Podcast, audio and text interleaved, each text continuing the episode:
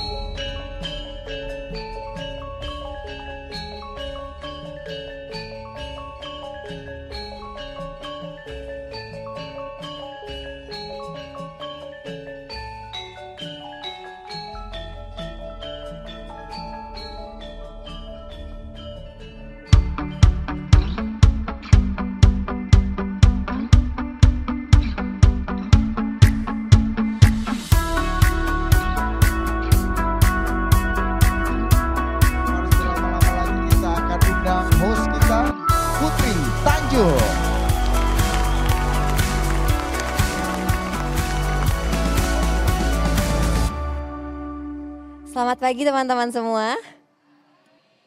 Senangnya bisa bertemu sama teman-teman di pagi hari ini. Apa kabar semuanya? Perkenalkan lagi aku Putri Tanjung. Selamat datang di Ngobrol Sore Semaunya live on stage powered by Livin by Mandiri. Tepuk tangan teman-teman semua. Ini pertama kalinya live on stage datang ke kota Solo. Uh, dan senang sekali karena kota Solo adalah kota pertama yang sold out dari rangkaian tiga kota lainnya. Uh, dan teman-teman sangat luar biasa karena sold outnya uh, di bawah satu jam loh. Luar biasa loh. Uh, jadi terima kasih teman-teman yang sudah hadir. Hari ini kita akan ngobrol-ngobrol sama banyak sekali bintang tamu yang sangat luar biasa. Jadi kita nggak usah lama-lama lagi. Aku akan um, ngobrol sama tamu pertama. Dan ini pertama kalinya juga uh, aku bertemu sama beliau. Jadi uh, tanpa perlu panjang lebar, mari kita sambut Kanjeng Gusti Pangeran Adipati Arya Mangkunegaran. Semuanya beri tepuk tangan dan kita berdiri sama-sama.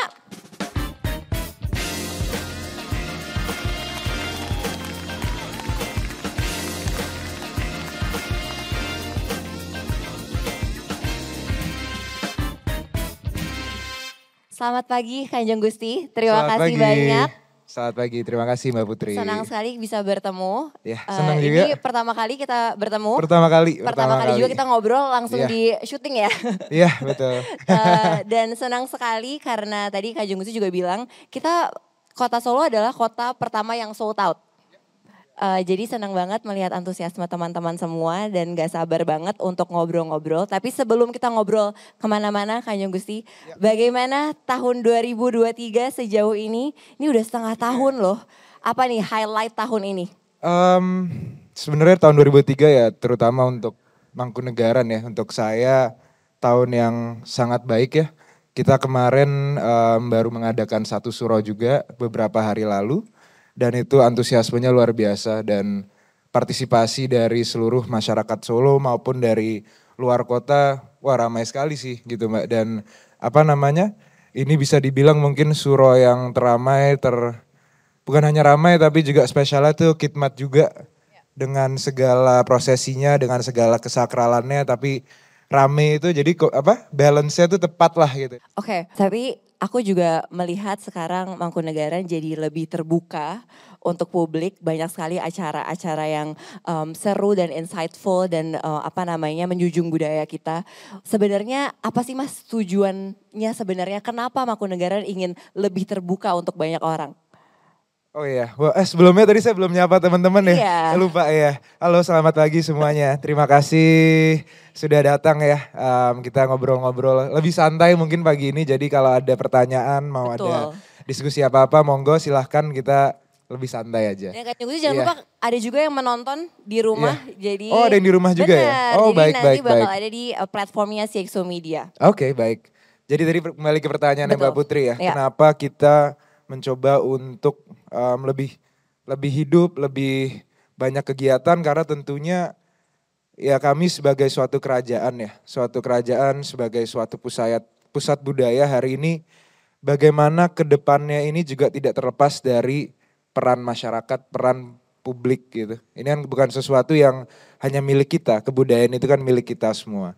Dan tentunya bagaimana ini bisa terus menerus kebudayaan ini terus lestari dan berkembang itu tidak terlepas dari peran dari publik bukan hanya kita gitu. Nah kembali dari prinsip itu maka ya Mangkunegaran ini sebagai suatu pusat sebagai suatu wadah kebudayaan ya di sinilah tempat untuk bisa kita sama-sama menganggap ini sebagai suatu epicentrum gitu ya.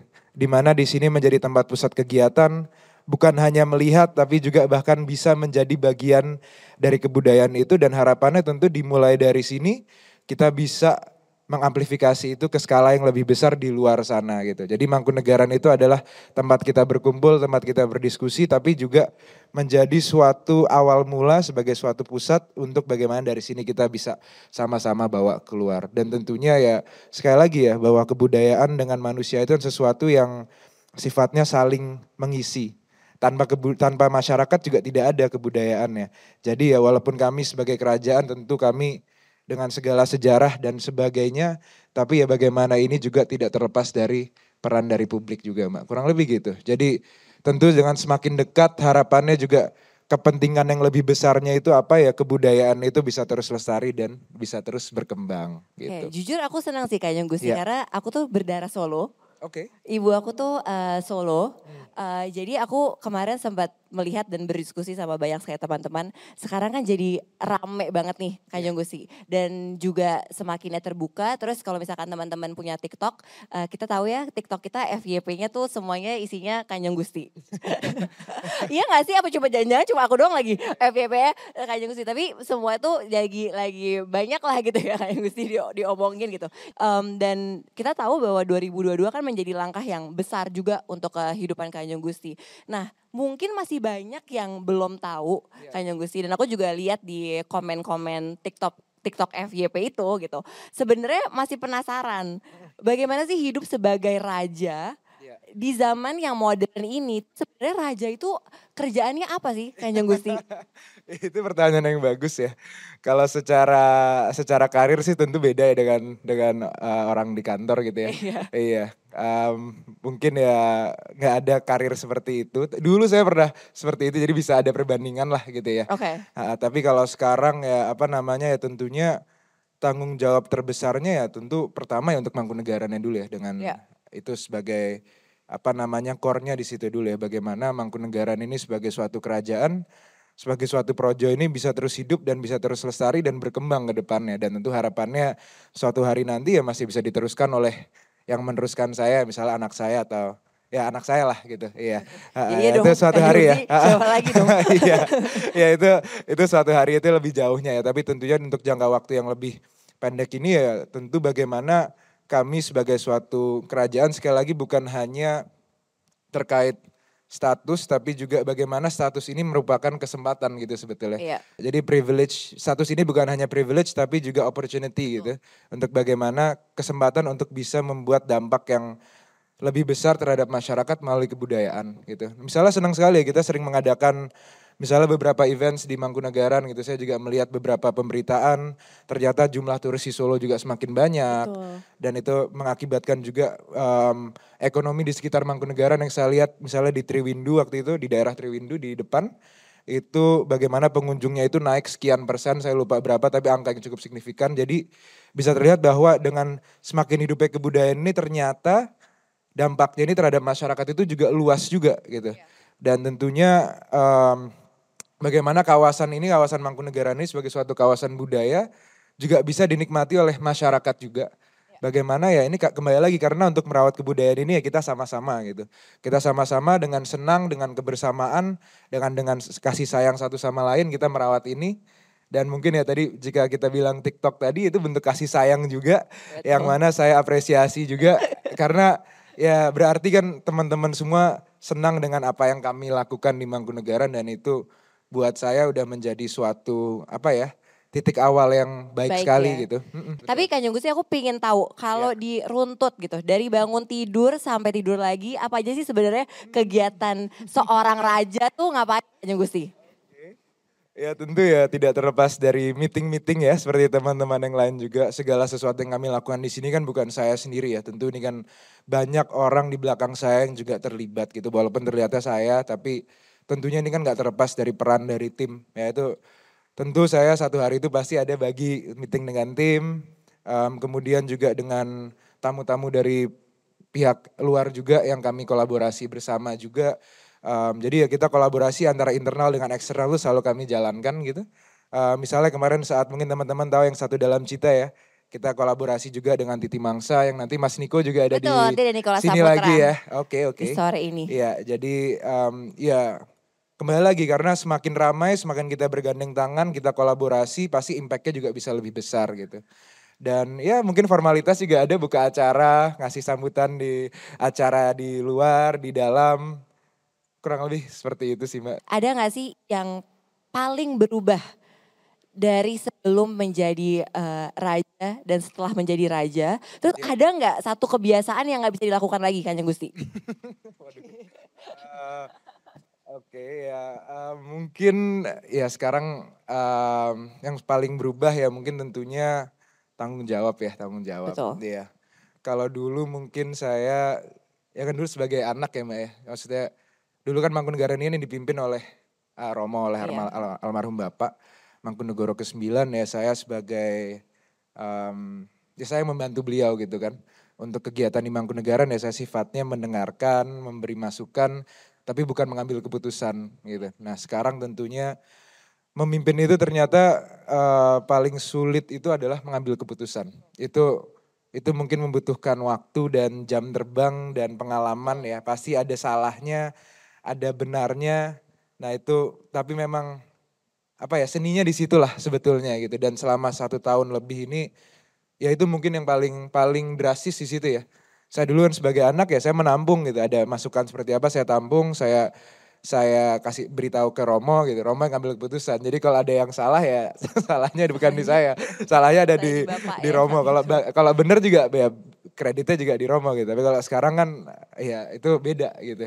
Nah itu dinamikanya cukup menarik sebetulnya itu. Jadi itu butuh waktu sekali sih memang adaptasi itu. Tapi ketika itu sudah bisa berjalan ya dari saya sih saya yang paling penting bagaimana keputusan ini adalah yang terbaik untuk tujuan yang besar. Nah itu kan untuk kebaikan satu sama lain terutama kebaikan dari uh, Mangkunegaran dan kebudayaannya. Itu. Ketika pro kontra pasti ada tapi ya kita yang penting kita punya pendirian yang kuat aja lah. Iya, kita Iya. fokus di pro-nya ya. Iya betul. Tapi Fokus di pro-nya aja. Oh ya, fokus di pro-nya karena Betul. kontranya juga pasti banyak jadi kita fokus di pro-nya aja. Tapi Betul. Kanjeng Gusti mungkin nanti kita akan eh, lebih banyak lagi ngomongin tentang em, leadership. Ya. Um, dan emang aku setuju banget memimpin di usia muda itu sangat eh, nggak gampang ya. Eh, dan bukan cuma seni yang dibutuhkan, tapi ada science behind it as well. Eh, dan masih banyak lagi dan mau ngomongin juga soal pressure dan tuntutan dan segala macamnya. Tapi sebelum itu biar lebih cair, kita main game dulu kali ya. Setuju nggak teman-teman?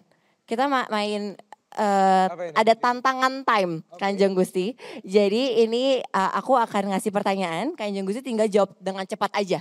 Oke, satu kata. Satu kata atau? Eh, Gak usah satu kata, satu kalimat Oke, juga boleh. Boleh, boleh. Oke, Kanjeng Gusti kita si- siap ya. Iya. Oke. Ketika bangun pagi, hal apa yang langsung saya pikirkan? Eh, saya biasanya buka HP sih, Mbak. Eh, Buka HP. dulu ya, jawab-jawab WhatsApp dulu sebelum sehari. Biar- jadi bisa. aplikasi Iya. pertama apa tuh? WhatsApp, ya? WhatsApp, pasti? WhatsApp, Oke. iya. Orang nggak banyak yang tahu kalau saya itu orangnya, Em, cukup introvert sebetulnya, cukup introvert. tapi iya. terlihat sih Kanjeng Iya. Gusti. Iya. Oh gitu ya? Terlihat Oke. vibe-nya vibe introvert. Hmm, Menurut Kanjeng Gusti aku extrovert introvert. extrovert ya kayaknya. Eh, Aku borderline. Oh borderline ya, oke. Oke. Iya. Hidangan makan siang favorit saya adalah Kalau di Solo sate kambing sih, sate kambing. Oke, Iya, sate kambing. Iya. Ho- hobi saya ketika sedang punya waktu luang adalah Em, saya suka motret, motret. Iya. makanya kalau teman-teman follow Instagramnya Kanjeng Gusti eh, estetik banget ya foto-fotonya. Iya, ya, iya. Gusti Hobi, ya. hobi. ya. Hobi ya. Eh, cita-cita saya saat masih kecil adalah Masih kecil dulu mungkin cita-cita jadi pemain bola ya. Masih gitu. kecil ya itu masih pemain. Iya. Oke. Jadi dulu saya di sini tuh kalau di Mangkunegaran ini seperti saya masih kecil ya seperti tempat bermain yang besar gitu Iya. ya. Saya dulu mungkin ini nggak tepat ya dan jangan dicontoh teman-teman tapi ya saya dulu suka main bola di sana, di rumput di sana. Iya, Oke. di samping situ ya. tapi emang dari kecil tuh hobi ya. hobi main bola dan apa namanya? Cita-citanya tentu ya dengan ya banyak ya anak-anak mungkin laki-laki yang di Indonesia mungkin hobi apa cita-citanya juga sama. Jadi pemain bola ya. Iya. Spot favorit di Mangkunegaran adalah di mana Di nih? Mangkunegaran spot favorit mungkin di kolam ya, di kolam Kolam. depan Kenapa? di situ. Mungkin pas sore ya, pas ketika sore itu tapi mungkin ya ini kan udah bukan jam turis lagi ya, jam jam 5 setengah enam waktu sunset itu langitnya Bagus ya. luas, terus pendoponya juga ada beberapa lampu yang nyala, jadi pemandangannya sih bagus sekali ya, bagus Oke. sekali. Saya merasa hidup pada saat Merasa hidup mungkin ketika lihat sunrise ya, lihat sunrise pagi. Oh, ya, sunrise. Iya, iya, iya. Karena saya suka naik gunung ya, suka naik gunung. Hmm, Iya. Oke. Iya. Jika harus mendefinisikan lifestyle hidup versi saya adalah Lifestyle hidup. iya Contohnya gimana tuh, Mbak? sederhana Oh, atau Cukup simpel sih, cukup simpel ya. sih, cukup simpel. Iya. Terakhir nih, Iya. eh, Kayaknya Gusti. Menurut saya kebahagiaan adalah Kebahagiaan itu adalah mungkin bisa memberikan kebahagiaan untuk orang lain. Iya. tepuk tangan dong teman-teman. Terima kasih. Iya. Nah sekarang Kanjeng Gusti kita ngomongin lagi bahwa kita tahu bahwa gelar seorang raja kan diturunkan kepada Kanjeng Gusti ya. Ya. Itu kan tentu tidak hanya gelar saja yang diturunkan tapi ada nilai-nilai yang Kanjeng Gusti tetap harus pelajari eh, dan harus eh, dijaga gitu. Aku pingin tahu dari kecil Kanjeng Gusti sebenarnya udah disiapkan belum sih Kanjeng, eh, Kanjeng Gusti sama almarhum ayahanda untuk mengemban tanggung jawab ini? Mungkin dipersiapkannya secara implisit ya, ya. Oke. Jadi bagaimana eh, saya dari kecilan saya sekolah di Jakarta ya. Ya. Nah, jadi dulu Romo itu ingin saya merasakan kehidupan di Jakarta. Em, supaya punya wawasan yang berbeda aja lah gitu, perspektif yang berbeda. Nah, tapi tentu ketika ada waktu liburan, ada upacara adat dan sebagainya yang kita adakan di di sini di Puro, em, ya saya pelan-pelan gitu dididiknya gitu, Mbak. Mungkin dari kecil saya hanya sebagai tamu gitu ya, mungkin belum terlalu ngerti ini sedang terjadi apa ketika misalnya suro kemarin gitu ya. Saya cuma tamu ya saya ngeliat kok rame nggak nggak nggak ngerti gitu ya. Tapi ketika SMP saya tanggung jawabnya mulai ditambah. Misalnya saya mulai bawa pusoko. SMA saya jadi cucuk lampah yang memimpin upacaranya dan seterusnya lah. Jadi berjenjang tentu setiap hari ya belajar dari Romo ya dari setiap segala tindakan dan pembicaraan kita dari kecil sampai em, akhir-akhir itu banyak sekali ya. Jadi dipersiapkan secara eksplisit sih mungkin lebih ke implisit gitu ya. Iya. Tapi tentunya segala sesuatu yang saya lakukan hari ini ya tidak mungkin bisa terjadi tanpa didikan tanpa pembicaraan dan um, ya didikan dari Romo gitu ya. ya. Nah ngomongin soal didikan dari Romo, apa yeah. yang menjadi satu value atau ajaran yang iya. sampai yeah. sekarang masih dipegang? Romo itu juga mungkin dengan saya nggak terlalu berbeda ya. Mungkin dari kita bicara apa lifestyle tadi ya mbak ya. Mungkin sama Romo itu juga orang yang cukup cukup simple ya. Jadi prinsip kepemimpinannya pun juga simple juga yang itu saya bawa sampai hari ini juga. Bagaimana tentu yang paling penting dalam menjaga Mangkunegaran ini dan kebudayaan ini adalah niatnya aja sebetulnya gitu. Bagaimana apa yang kita lakukan di sini adalah semua didasari oleh niat baik untuk Mangkunegaran tapi juga untuk tentunya kepada orang lain, kepada keluarga, kepada uh, para abdi dalam dan harapannya juga kepada masyarakat lebih luas juga. Dan tentunya itu menjadi fondasi dan prinsip yang saya terus bawa sampai hari ini. Ya karena emang kita selalu percaya kalau kita mulai dengan niat yang baik, pasti ujungnya insya Allah jadi baik juga, juga insya Allah ya, juga baik. juga baik Betul. juga. Nah, um, Kanjeng Gusti ini aku sebenarnya lumayan paling penasaran nih yeah. sama jawaban dari pertanyaan ini. Kan menjadi raja itu kan um, pasti menjadi tanggung jawab dan dedikasi yang akan ditanggung seumur hidup. Bagaimana proses Kanjeng Gusti menerima yeah. bahwa hidup Kanjeng Gusti itu memang sepenuhnya sudah ditentukan? Oke. Okay. Wah ini pertanyaan yang iya, menarik ya, sebetulnya. Sempat gak sih merasa yeah. identity crisis gitu? Karena Kak Jusi aku cerita sedikit ya. Maksudnya aku juga harus, aku punya tanggung jawab untuk melanjutkan bisnis bapak aku gitu. Cuma saat itu kan aku masih ada pilihan lah gitu. Walaupun sebenarnya gak pilihan itu udah tanggung jawab gitu. Tapi masih ada pilihan lah. Uh, either oke okay, masuk atau bisa keluar gitu. Nah tapi kalau Kanjeng Gusti sudah ditentukan. Itu gimana tuh prosesnya Kanjeng Gusti? Kalau ditanya pernah apa namanya tadi krisis identitas iya. atau itu tentu ya wajar saya rasa ya saya dulu uh, mungkin umurnya masih 20 24 ya 24 masih cukup muda ya. Jadi um, ya dulu kan saya orientasinya mungkin uh, macam-macam gitu ya. Namanya anak muda kan pengen nyoba ini pengen nyoba itu. Um, ya krisis tadi tentu pernah lah pernah pasti pernah pada suatu tahap itu pasti pernah gitu ya Um, tapi kembali lagi ya, saya juga merasa bahwa ya di hidup itu kan kadang-kadang uh, segala sesuatu ya bisa terjadi di luar kendali kita gitu ya. Tapi ya sebagai manusia ya saya juga merasa ya saya nggak bisa mengendalikan semua hal gitu. Yang saya lakukan ya tentu adalah kembali lagi satu tujuannya itu untuk apa dan kedua impactnya bisa seperti apa gitu ya dan tentu ketiga kenapa saya melakukan ini gitu. Um, dan jawabannya ternyata ketika digali lebih dalam lagi ternyata jawabannya itu bisa sangat positif gitu. Um, bahwa ya Mangkunegaran ini sebagai suatu kerajaan ini untuk bisa memimpin ini di era hari ini dengan usia yang sangat muda ini merupakan suatu berkah dan kebanggaan yang luar biasa ya. Meneruskan apalagi meneruskan peninggalan Romo, peninggalan eyang-eyang yang dengan segala pencapaiannya yang sangat-sangat luar biasa sebagai anak muda tentunya ini merupakan sesuatu yang kebanggaan yang luar biasa. Tapi apabila itu ya kembali lagi ya untuk merasa nyaman ya ini memang jalan jalan hidupnya memang seperti ini. Apa yang bisa saya syukur, yang bisa saya lakukan ya bersyukur dan melakukan sebaik mungkin aja sih mbak. Ya, gitu. Ini berkah juga ya. Betul. Kanjeng Gusti. Tapi Kanjeng Gusti kan memang kesempatan seperti ini kan memang bukan untuk semuanya gitu ya. Betul. Jadi um, ini berkah yang sangat luar biasa. Tapi um, menjadi leader di usia muda itu ya. juga tidak gampang. Apalagi kalau misalkan ada diberikan tanggung jawab besar, pasti ada juga ekspektasi yang besar dari banyak orang. Nah Kanjeng Gusti bagaimana nih menghadapi dan menanggapi ekspektasi banyak orang gitu. Apalagi di usia yang masih masih hmm. sangat muda gitu. Aku ingat banget waktu awal-awal aku menjadi leader gitu. Yang aku lakukan adalah mengecek komen Twitter, Instagram dan uh, social media lainnya gitu ya. Betul, untuk ekspektasi orang dan segala macam ya itu tidak sangat tidak sehat teman-teman. Jadi aku pingin tahu sih Kanjeng Gusti. Um, ekspektasian memang di awal itu cukup cukup tinggi ya karena tren apa namanya tren pemimpin muda ini kan sedang di Indonesia ini lagi istilahnya sedang cukup ini animonya cukup tinggi gitu yeah. ya. Tapi saya justru sebenarnya dengan ekspektasi lebih tinggi saya juga senang juga sebetulnya.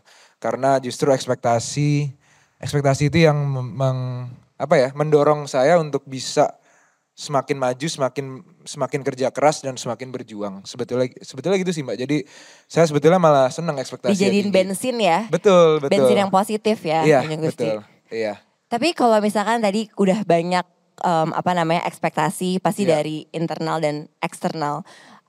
Tantangan terbesar menjadi pemimpin muda yang Kanjeng Gusti alami itu apa? Mungkin se- sejauh ini sih cukup mulus ya. Cukup mulus Kalau ya. mungkin ada sedikit tantangan, mm, mungkin ya mensinergikan ini ya, apa namanya? intragenerasi itu. Ya itu mungkin itu ya itu tantangan tapi nggak setantangan itu juga sih sebetulnya. Itu gitu. tantangan Tapi- dan opportunity juga Iya, ya itu sebetulnya ya. Karena kan bagaimana tentunya mungkin teman-teman juga merasakan ya seperti di di kantor atau di tempat kerja gitu bahwa kadang-kadang mempunyai cara pemikiran yang berbeda dengan yang lebih lebih senior dengan yang junior tapi saya rasa itu justru menjadi kesempatan untuk saling belajar dan Iya. saling mengisi sih sebetulnya Itu gitu. justru indahnya kolaborasi antar Betul. generasi kan. Betul, betul.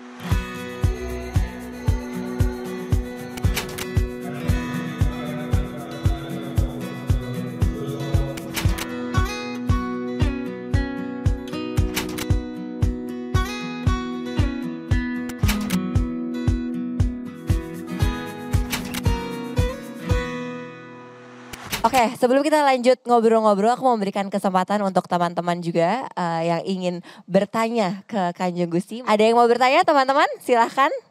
Ayo Ya, teman-teman. Oke, silakan, silakan. Silahkan. Assalamualaikum warahmatullahi wabarakatuh.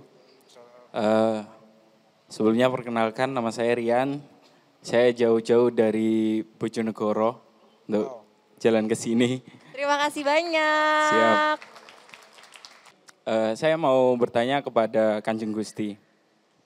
Eh, per hari ini negara Indonesia kan sedang eh, besar-besaran digelorakan Indonesia Emas 2045.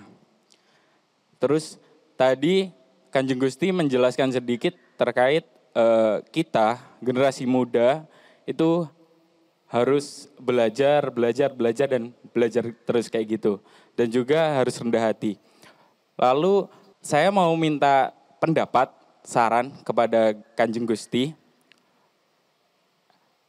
Bagai pemuda seperti kita, tonggak kepemimpinan di 2045 itu otomatis eh, puncak-puncaknya kan ada pada generasi kita sekarang ini, terutama milenial dan generasi Z. Eh, untuk itu eh, saran pendapat dari Kanjeng Gusti apa yang seharusnya kita lakukan agar paling tidak di 2045 generasi muda itu eh, benar-benar berkembang. Siap. Terima kasih. Assalamualaikum warahmatullahi wabarakatuh. Waalaikumsalam. Apa tuh Kanjeng Gusti?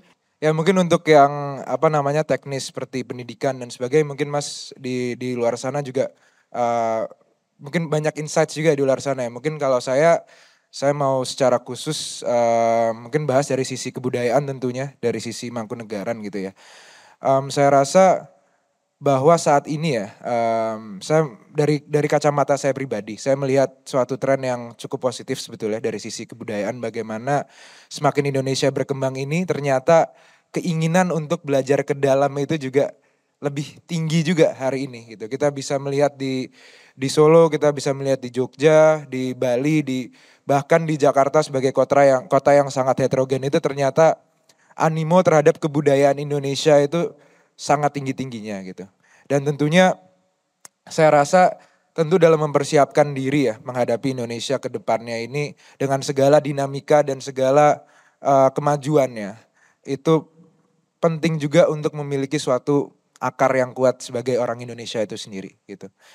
Tentu bagaimana semakin tingginya pohon ya kita kita ibaratkan pohon kan semakin pohonnya tinggi anginnya juga semakin semakin kuat gitu. Dan apa yang menguatkan pohon itu ya tentu akarnya gitu. Dan di mana kita bisa menemukan akarnya ini tentu di, di identitas di kebudayaan kita gitu.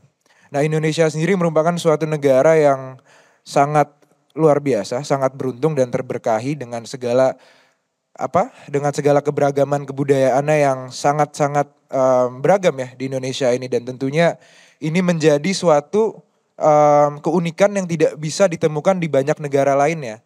Ini yang menjadikan Indonesia itu Indonesia gitu. Nah, justru inilah aset yang sangat penting, aset besar dari negara kita yang mungkin tidak terlihat, tapi kembali lagi ini yang membuat Indonesia itu menjadi Indonesia yang tidak bisa ditemukan di negara lain. Nah, kita sebagai anak muda ini saya rasa kita semua memiliki tugas yang sama untuk menggali aset yang luar biasa ini tadi dan bagaimana kita bisa menerapkan ini di kehidupan sehari-hari kita untuk menjadikan ini modal kita untuk kita bisa berkembang dan menjadikan kita berbeda dari negara-negara lainnya gitu. Kita mungkin salah satu contoh yang yang saya rasa sangat kuat itu misalnya negara di Jepang misalnya ya. Jepang itu negara yang kita tahu ya bahwa mungkin segala gadget yang kita miliki itu dari Jepang, segala terobosan um, elektronik, transportasi dan sebagainya itu berasal dari Jepang. Tapi Jepang juga memiliki culture yang sangat kuat, kebudayaan yang sangat kuat. Nah, itulah yang menjadikan Jepang itu Jepang yang satu seluruh dunia tahu itu tahu Jepang itu siapa. Jepang itu punya prinsip seperti apa dan nilai-nilai seperti apa. Nah itu yang saya rasa Indonesia ini juga punya hal yang serupa dan bahkan mungkin luar biasa juga dengan keberagamannya itu tadi. Bahwa keberagaman itu bukan mecah belah tapi justru menguatkan satu sama lain. Nah saya rasa sebagai anak muda tentu saya bicara dari ranah kebudayaan kita bisa mulai dengan mengenal dulu. Dari situ kita bisa kita pelajari ke, indahnya kebudayaan dan kita cintai kebudayaan yang kita miliki ini sebagai aset kita bersama untuk kita bisa bersama-sama menjadikan ini fondasi untuk terus maju dan berkembang gitu Mas. Mas Rian ya tadi ya. Terima kasih banyak Mas Rian atas pertanyaannya. Iya. Emang penting ya Kak Jagusi untuk kita selalu tahu juga nilai-nilai dari uh, kebudayaan kita ya. Jadi itu yang bisa kita juga dorong. Oke pertanyaan terakhir teman-teman. Dari situ boleh. Assalamualaikum warahmatullahi wabarakatuh. Waalaikumsalam. Perkenalkan nama saya Multi Karera. Uh, saya mau menanyakan kenapa di Solo ini tidak bisa menjadi daerah istimewa, sedangkan di Jogja kan daerah istimewa sama kan ada juga Kasultanan dan juga Paku Alam. Di sini juga ada Kasunanan juga Mangkunegaran. Uh, terima kasih. Oh, baik. Bagus loh pertanyaannya, iya, bagus, menarik bagus. loh. ya, baik terima kasih Mbak Multi ya untuk pertanyaan itu mungkin ini jadi kelas sejarah nanti ya. Tapi ya apa namanya agak panjang, tapi tentunya ini ini kan uh, situasi hari ini kan tentu terjadi atas situasi di masa lalu yang panjang ya dari era pra dan setelah kemerdekaan dengan segala kejadiannya. Um, tentu uh, situasi hari ini seperti ini berbeda dengan seperti di Jogja misalnya. Ya ini dinamika politis dan sosial yang macam-macam lah sebetulnya gitu dari dari era setelah kemerdekaan terutama. Tapi hari ini kami uh, di Solo ini tentu dengan masih lestarinya dan kuatnya kebudayaan yang tentu dipancarkan juga dari Keraton Kasunanan, dari kami di Mangkunegaran tentu ini juga menjadi suatu apa ya, suatu daya tarik dan keunikan yang luar biasa dari kota Solo sebagai suatu kota budaya yang perjalanannya sudah sangat panjang gitu. Jadi Mangkunegaran sendiri aja sudah kami sudah berdiri selama 266 tahun Uh, Kasunanan juga sudah jauh lebih dari itu, lebih tua lagi. Jadi tentunya bagaimana kita hari ini masih berada di sini dan tentunya memiliki peran yang um, begitu kuatnya juga dari bidang kebudayaan. Tentunya ini menjadi suatu keunikan dari kota Solo menurut saya. Mm -mm. Oke, nah Kanjeng Gusti aku sebenarnya mau uh, balik lagi ke aku ya teman-teman yang yeah. bertanya ya. Jadi aku sebenarnya penasaran sama tadi kita kan udah ngomongin sedikit soal um, identity crisis ya. Yeah. Dan yeah. Uh, Kanjeng Gusti kan sebenarnya di usia quarter life crisis ya sebenarnya nih. Dan menurut aku mana yang emang kita kita lalui gitu semuanya. Pernah gak sih uh, Kanjeng Gusti merasa tertekan um, sama sama situasi atau tanggung jawab yang di, diberikan gitu? Dan gimana cara proses berdamainya Kanjeng Gusti? Ya dalam memimpin itu kan pasti bukan hanya dalam memimpin, nah dalam kehidupan sehari-hari itu kan pasti ada senang dan duka ya. Itu kan alami sekali gitu ya. Sebagai manusia nggak mungkin kehidupan kita tuh senang terus gitu. Pasti ada naik turunnya, ada susah, ada senangnya, ada bahagianya, ada sedihnya gitu. Itu ya sama juga seperti memimpin Mangkunegaran gitu. Pasti ada masa-masa yang terasa agak sulit, ada masa-masa yang terasa wah kita lagi cukup bagus nih iya. progresnya yeah. gitu. Tapi ketika keadaan itu mungkin secara pribadi maupun secara lebih luasnya lagi itu lagi kurang baik ya saya untuk bagaimana kembali ke diri sendiri itu motivasi itu mencari dari tujuannya itu tadi sih sebetulnya yeah. gitu. Kenapa saya masih kenapa saya berada di sini, kenapa saya melakukan ini dan kenapa dan apa yang dampak yang saya bisa berikan untuk orang lain sebetulnya sesimpel itu jadi Ya. ini yang mengingatkan saya gitu ya untuk terus uh, memiliki semangat dan motivasi yang kuat yang sama seperti di awal ya kembali lagi yang mengingatkan saya ya orang lain sebetulnya gitu. Seperti hal-hal kecil lah bagaimana ketika kita melakukan sesuatu saya bisa melihat abdi-abdi itu cukup senang dengan apa yang mereka lakukan gitu. Misalnya kita buat kelas memasak apem gitu yang sering dilakukan di Mangkunegaran. Itu kan dilakukan semua oleh abdi dalam kami kan gitu. Ibu-ibu yang usianya juga udah cukup cukup tua gitu sebetulnya. Mungkin dua kali lipat tiga kali lipat saya lah gitu. Nah untuk bisa melihat mereka menjalankan kegiatan ini dengan senang gitu bisa minimal ya tersenyum aja lah gitu. Dan dan dari dari situ hasilnya juga mereka juga senang gitu dengan itu. Nah itu memberikan saya motivasi bahwa ya apa yang saya lakukan ini bisa bikin mereka senang gitu kan. Nah itu hal-hal kecil seperti itulah yang saya terus saya terus coba ingat kepada diri saya sendiri dan ini menjadi suatu motivasi dan kebahagiaan juga gitu. Tapi itu juga sebenarnya uh, fun fact itu yang juga aku lakukan sih. Cuma memang kadang-kadang kalau misalkan kita sedang lagi di ada di bawah, kita selalu ingat lagi sebenarnya trigger kita tuh apa gitu ya Kak Gusti. Sebenarnya kita tuh melakukan itu kenapa. Jadi kita uh, mencari semangatnya lagi. Nah biasanya kalau misalkan um, tujuannya atau alasannya udah nggak sekuat itu mungkin itu jadi recheck dan itu kan nggak ada masalah ya kan Gusti untuk kita sebenarnya change plans atau kita mengatur sebenarnya apa ya yang bikin kita terus bisa semangat dan ter dan um, terbakar gitu uh, jiwanya.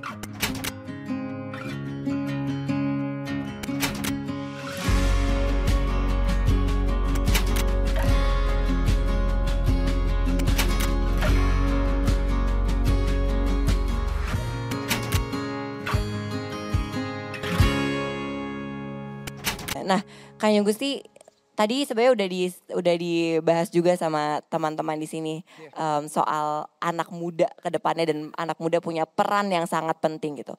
Cuma aku pingin tahu nih dari dari sisi Kanjeng Gusti. Sebenarnya apa sih Kanjeng Gusti yang kita sebagai generasi muda nih bisa lakukan untuk melestarikan budaya Indonesia dan juga sebenarnya apa yang bisa kita lakukan untuk kita bisa juga mengharumkan nama bangsa di di bukan cuma di Indonesia tapi juga di internasional. Apa hal-hal kecil yang bisa kita lakukan? Ya hal-hal kecil itu saya rasa ya mulai dari diri sendiri ya sekali lagi ya. Bahwa pertama yang paling penting itu adalah kita sebetulnya sebelum kita melihat keluar, kita membandingkan diri dengan orang lain, dengan um, komunitas lain, dengan negara lain, dengan kebudayaan lain khususnya untuk kebudayaan, kita juga ada baiknya melihat ke dalam juga gitu. Karena melihat ke dalam ini tentunya kita bisa menemukan satu ini adalah bentuk rasa syukur kita secara pribadi kepada kepada bangsa kita, kepada leluhur kita, kepada pendahulu kita bahwa kita telah mengapresiasi apa yang telah diperjuangkan yang hingga hari ini gitu. Itu itu pertama ya, kita melihat ke dalam dulu. Karena sebetulnya apa yang kita miliki di dalam itu sebetulnya juga tidak kalah luar biasanya gitu. Seperti hal-hal kecil ya, seperti cara misalnya mungkin dari berpakaian misalnya. Kan kita sekarang banyak ya, seperti uh, ponakan saya juga salah satu apa istilahnya uh, uh, tokoh lah gitu ya untuk berkain dan sebagainya. Nah itu itu kan mulai dari cara kita berpakaian itu udah suatu kemajuan yang luar biasa gitu. Bahkan saya melihat di Jakarta pun banyak sekarang acara-acara yang berkain, yang Betul. yang ada kelas kain, ada um, kelas tari di Jakarta juga ternyata sekarang luar biasa gitu dah tentu sebagai anak muda ya kita mulai dari diri kita sendiri dulu aja. Kita kita kita sebelum itu kita melihat ke dalam, kita belajar dan kita menjadi bagian dari uh, kebudayaan itu. Kebudayaan itu kan tidak berbeda juga dengan apa namanya movementnya ini kan juga bagian dari kehidupan sehari-hari kita gitu. Betul. Dengan kita menjadi bagian dari itu saya rasa itu sudah menjadi step awal ya. Sebelum tentunya nanti ke depannya lebih jauh lagi seperti apa nah itu pasti akan mengalir dengan sendirinya. Tapi dengan pokoknya kita bangga dulu aja lah. Kita mau belajar kita bangga dulu. Itu aja dulu. Karena sebetulnya itu yang membuat kita tuh cukup cukup unik dan cukup spesial sebetulnya. Eh, gitu. Tapi senang sih eh, Kak Gusti sekarang ya. melihat bahwa um, apa namanya kebudayaan kita itu sudah dijadikan lifestyle hari-hari anak muda gitu dan itu betul. menyenangkan sekali apalagi sekarang juga semakin banyak anak-anak muda yang punya bisnis UMKM yang itu juga betul. melestarikan budaya kita juga. Betul. Nah Kak Gusti semua orang pasti punya goals jadi kita sudah di sesi-sesi terakhir, terakhir ya? Kak Gusti. Um, apa goals yang ingin Mangkunegaran capai di masa depan atau in a short term gitu dan apa rencana yang akan dilakukan nih untuk mencapai harapan tersebut?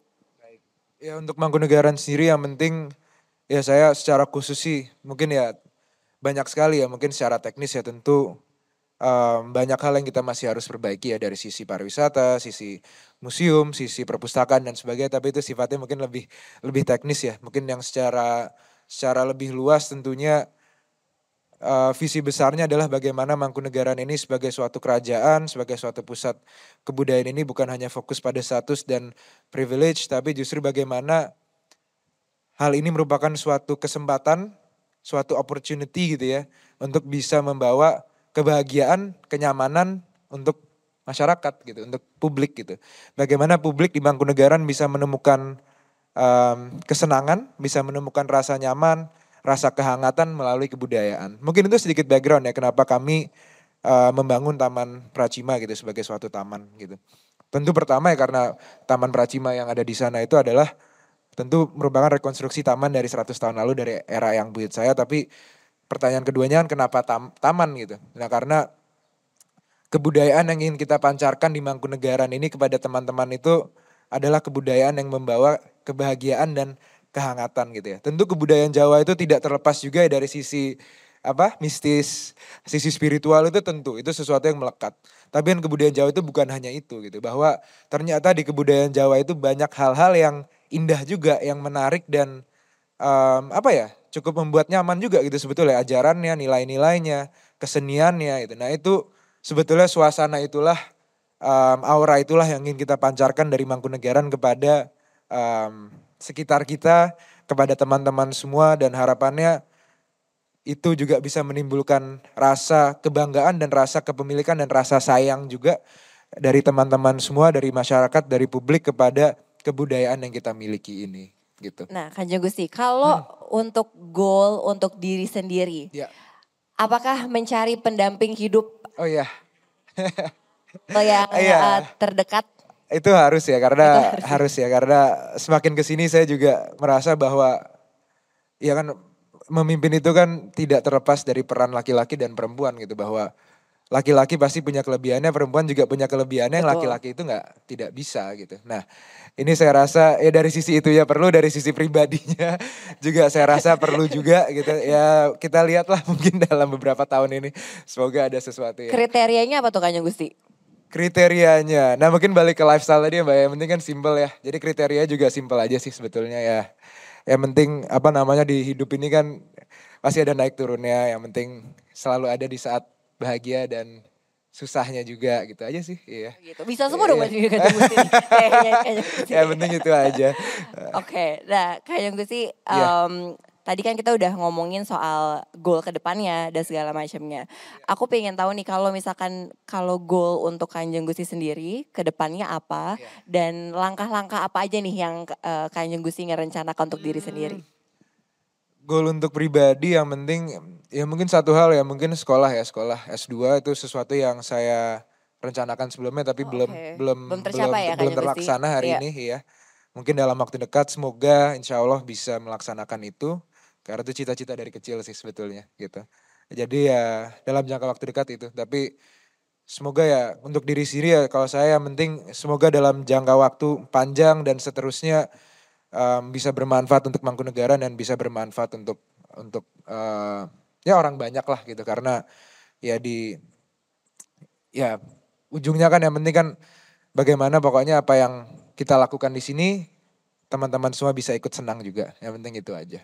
Jadi apa pun goalsnya teman-teman yang belum tercapai itu masih terus bisa tetap dicapai. Jadi kita bisa terus bisa tetap um, apa namanya manifesting dulu, mempersiapkan diri dulu untuk bisa mencapai goal-goal yang kita ingin capai. Mungkin salah satunya adalah menabung di Live In by Mandiri untuk kita masih bisa menyiapkan dan um, mencapai goals-goals yang kita inginkan ke depannya.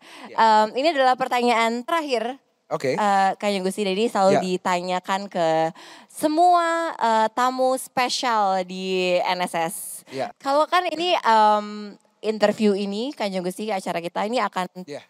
selama-lamanya ada di YouTube kita gitu, selama-lamanya ada di platform kita. Baik. Uh, misalkan Kanjeng Gusti lima tahun lagi lagi iseng, lagi ada waktu lenggang, terus pingin nonton episode kita lagi Iya. yang hari ini. Iya.